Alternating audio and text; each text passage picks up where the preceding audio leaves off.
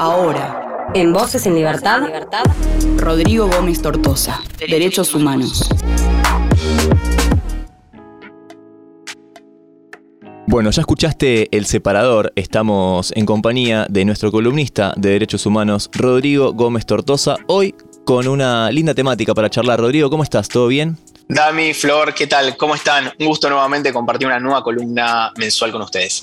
Casi te digo, Damián y Florencia, te saludamos, pero ya, ya lo sabes. Como cada mes confío en que ustedes están del otro lado, así que bueno, ustedes y quienes nos escuchan, así que bueno, un gusto nuevamente. Bueno, buenísimo, Rodri. Em, vas a hablar de derecho a la educación. Toda persona tiene derecho a la educación. El derecho a la educación es un derecho fundamental de todos los seres humanos que permite adquirir conocimientos en otros derechos, como el derecho al trabajo y a la inclusión laboral. Así es, me pareció que muchas veces estamos hablando respecto a la educación, de su importancia y demás, pero pocas veces se sabe que el derecho a la educación es un derecho humano. Específicamente, eh, el derecho a la educación, Dami, para que te des una idea, desde 1948 que es un derecho humano. O sea, desde el origen con la Declaración Universal de los Derechos Humanos, desde su artículo 26 eh, ya hablaba de la importancia de la educación para todas las personas. Y a partir de esa Declaración Universal se empezaron a desprender toda una serie de tratados internacionales.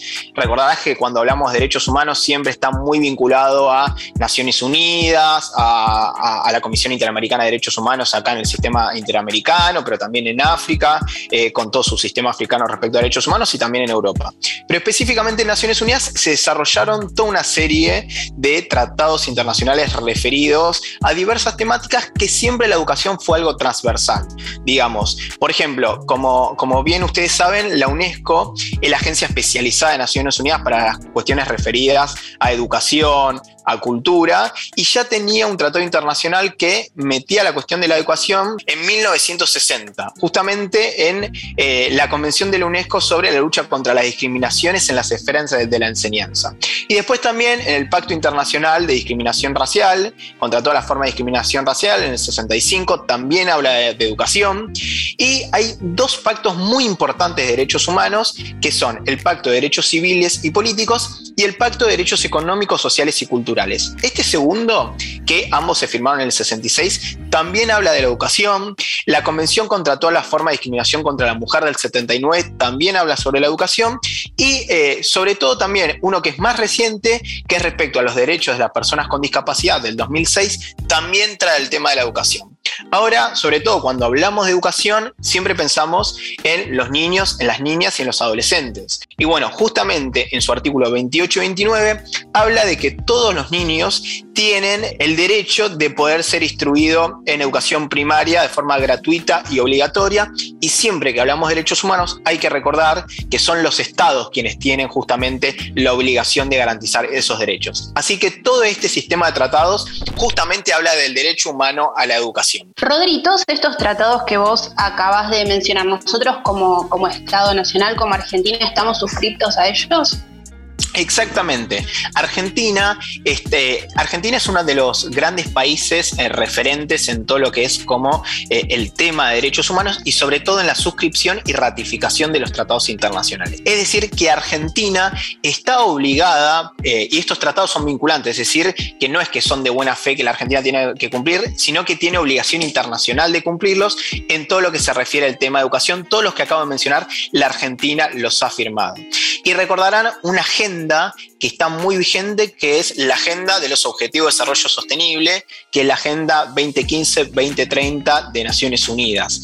Hay un ODS, recordaremos, son 17 total, que tocan temas muy importantes del desarrollo sostenible, y entre ellos tema de derechos humanos. Hay un ODS específico que habla referidamente al tema de educación, que es el ODS 4. ¿Qué nos esperaba el ODS 4, digamos, estas metas hasta 2030? Que Argentina, por ejemplo, está, eh, por supuesto, incluida y los organismos estatales trabajan en el marco de esta agenda. Bueno, eh, respecto a la educación primaria universal, eh, la tasa, digamos, total de la matrícula, digamos, en países en desarrollo en 2015 llegaba al 91%, pero es eh, muchísima la cantidad de niños y niñas que empezaron a volcarse aún más en eh, las escuelas, ¿sí? claramente en diferentes regiones del mundo esto eh, es diferente la tasa y los índices que hay, por ejemplo, en el caso de, Asia Occidental y el norte de África, en Medio Oriente también, debido a los conflictos armados, ha aumentado mucho la proporción de niños que no pueden asistir a la escuela. Y algo también actual, que nos toca mucho, que por ejemplo en los medios de Argentina se habla, pero también mucho en la región, la pandemia de COVID también ha afectado negativamente la asistencia de los niños y niñas al colegio. Y esto es parte de las obligaciones que tienen los estados y la agenda ODS eh, también para cumplir. Ahora, lo importante de esto es que no puede ser cualquier educación. Tiene que ser una educación inclusiva y de calidad, la que habla Naciones Unidas y la Agenda de Derechos Humanos, y que justamente la idea es que para 2030 eh, los niños y niñas completen no solo la educación primaria, sino también la educación secundaria gratuita. Y bueno, y nuestro país en ese sentido tiene muchos eh, desafíos. Recién lo mencionaste eh, al pasar el tema de los ODS, ¿no? O sea, serían los Objetivos de Desarrollo Sostenible, si no me equivoco.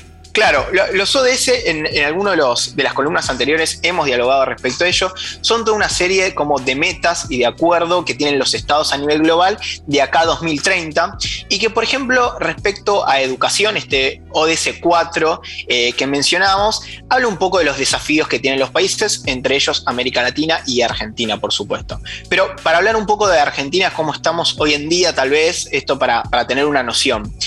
En 2006 se aprobó una ley de educación nacional, ¿no? que lo que establece esa ley de educación nacional es que el Estado debía gastar, debía invertir en educación el 6% de su Producto Bruto Interno. Esa meta del 6% bruto, que digamos que es, es una inversión importante que hace el Estado en eso, pero porque entendemos que la educación es una gran herramienta de transformación, solo se cumplió en 2015. En solo ese año se cumplió esa meta. Después de ese momento, eh, por ejemplo, entre el año 2016 y 2018, desde, digamos, de ese gran logro que fue en 2015, después se empezó a reducir y se redujo hasta un 9%, digamos, en términos reales. Esto claramente eh, va en detrimento de la calidad educativa, de la infraestructura, también de las oportunidades eh, que, tienen nuestros, eh, nuestros niños y niñas, también para acceder a la educación superior. Por ejemplo, recordemos que la educación hoy en día es más exigente y compleja de lo que era hace 20 años atrás, todo lo que ha sido los avances tecnológicos de informática, digamos, eh, requieren nuevas necesidades de acceso también. Esto de la alfabetización digital, ¿no? Tan importante que hoy en día eh, sabemos que es a la hora eh, de ingresar al mercado laboral. Y, otro tema muy importante en la cuestión de, educación es el gasto en ciencia y tecnología, en investigación, ¿no?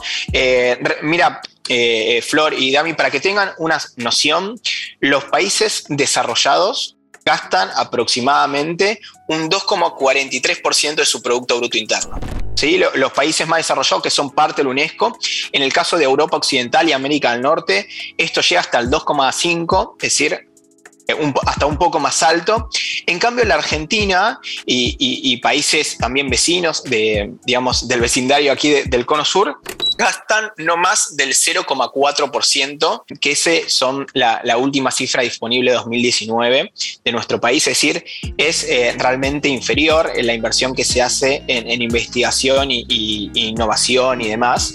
Eh, y a veces uno se pregunta si efectivamente los países son desarrollados, si, si pueden invertir esto porque son desarrollados o si son desarrollados porque invierten este porcentaje de su Producto Bruto Interno en la innovación y la tecnología. ¿no? Me parece que ahí es un gran desafío que tenemos. Y la respuesta es el huevo y la gallina.